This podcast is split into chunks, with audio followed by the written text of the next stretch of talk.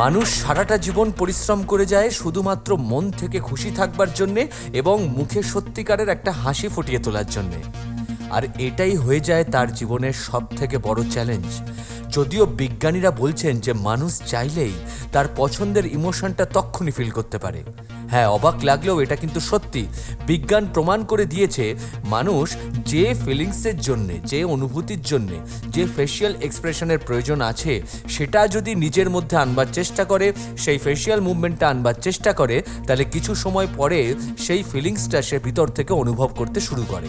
যেমন, কোনো মুহূর্তে হয়তো আমাদের হাসি পাচ্ছে না, অথচ আমরা জানি হাসতে গেলে যে ফেসিয়াল এক্সপ্রেশন এবং মুভমেন্টসের প্রয়োজন হয়।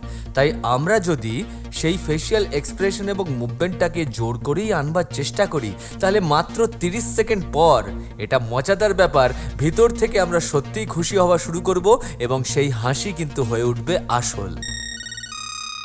তোমার শেয়ার ও সাবস্ক্রাইব করাটা ভীষণভাবে এক্সপেক্টেড গুগল পডকাস্টে গিয়ে প্ল্যানেট ডিবি সার্চ করে এক্ষুনি সাবস্ক্রাইব করে নাও ফর আপকামিং এপিসোডস আর তোমার দেওয়া কন্টেন্ট এই এপিসোডের অন্তর্ভুক্ত হতেই পারে, তাই ইউ আর অলওয়েজ ওয়েলকাম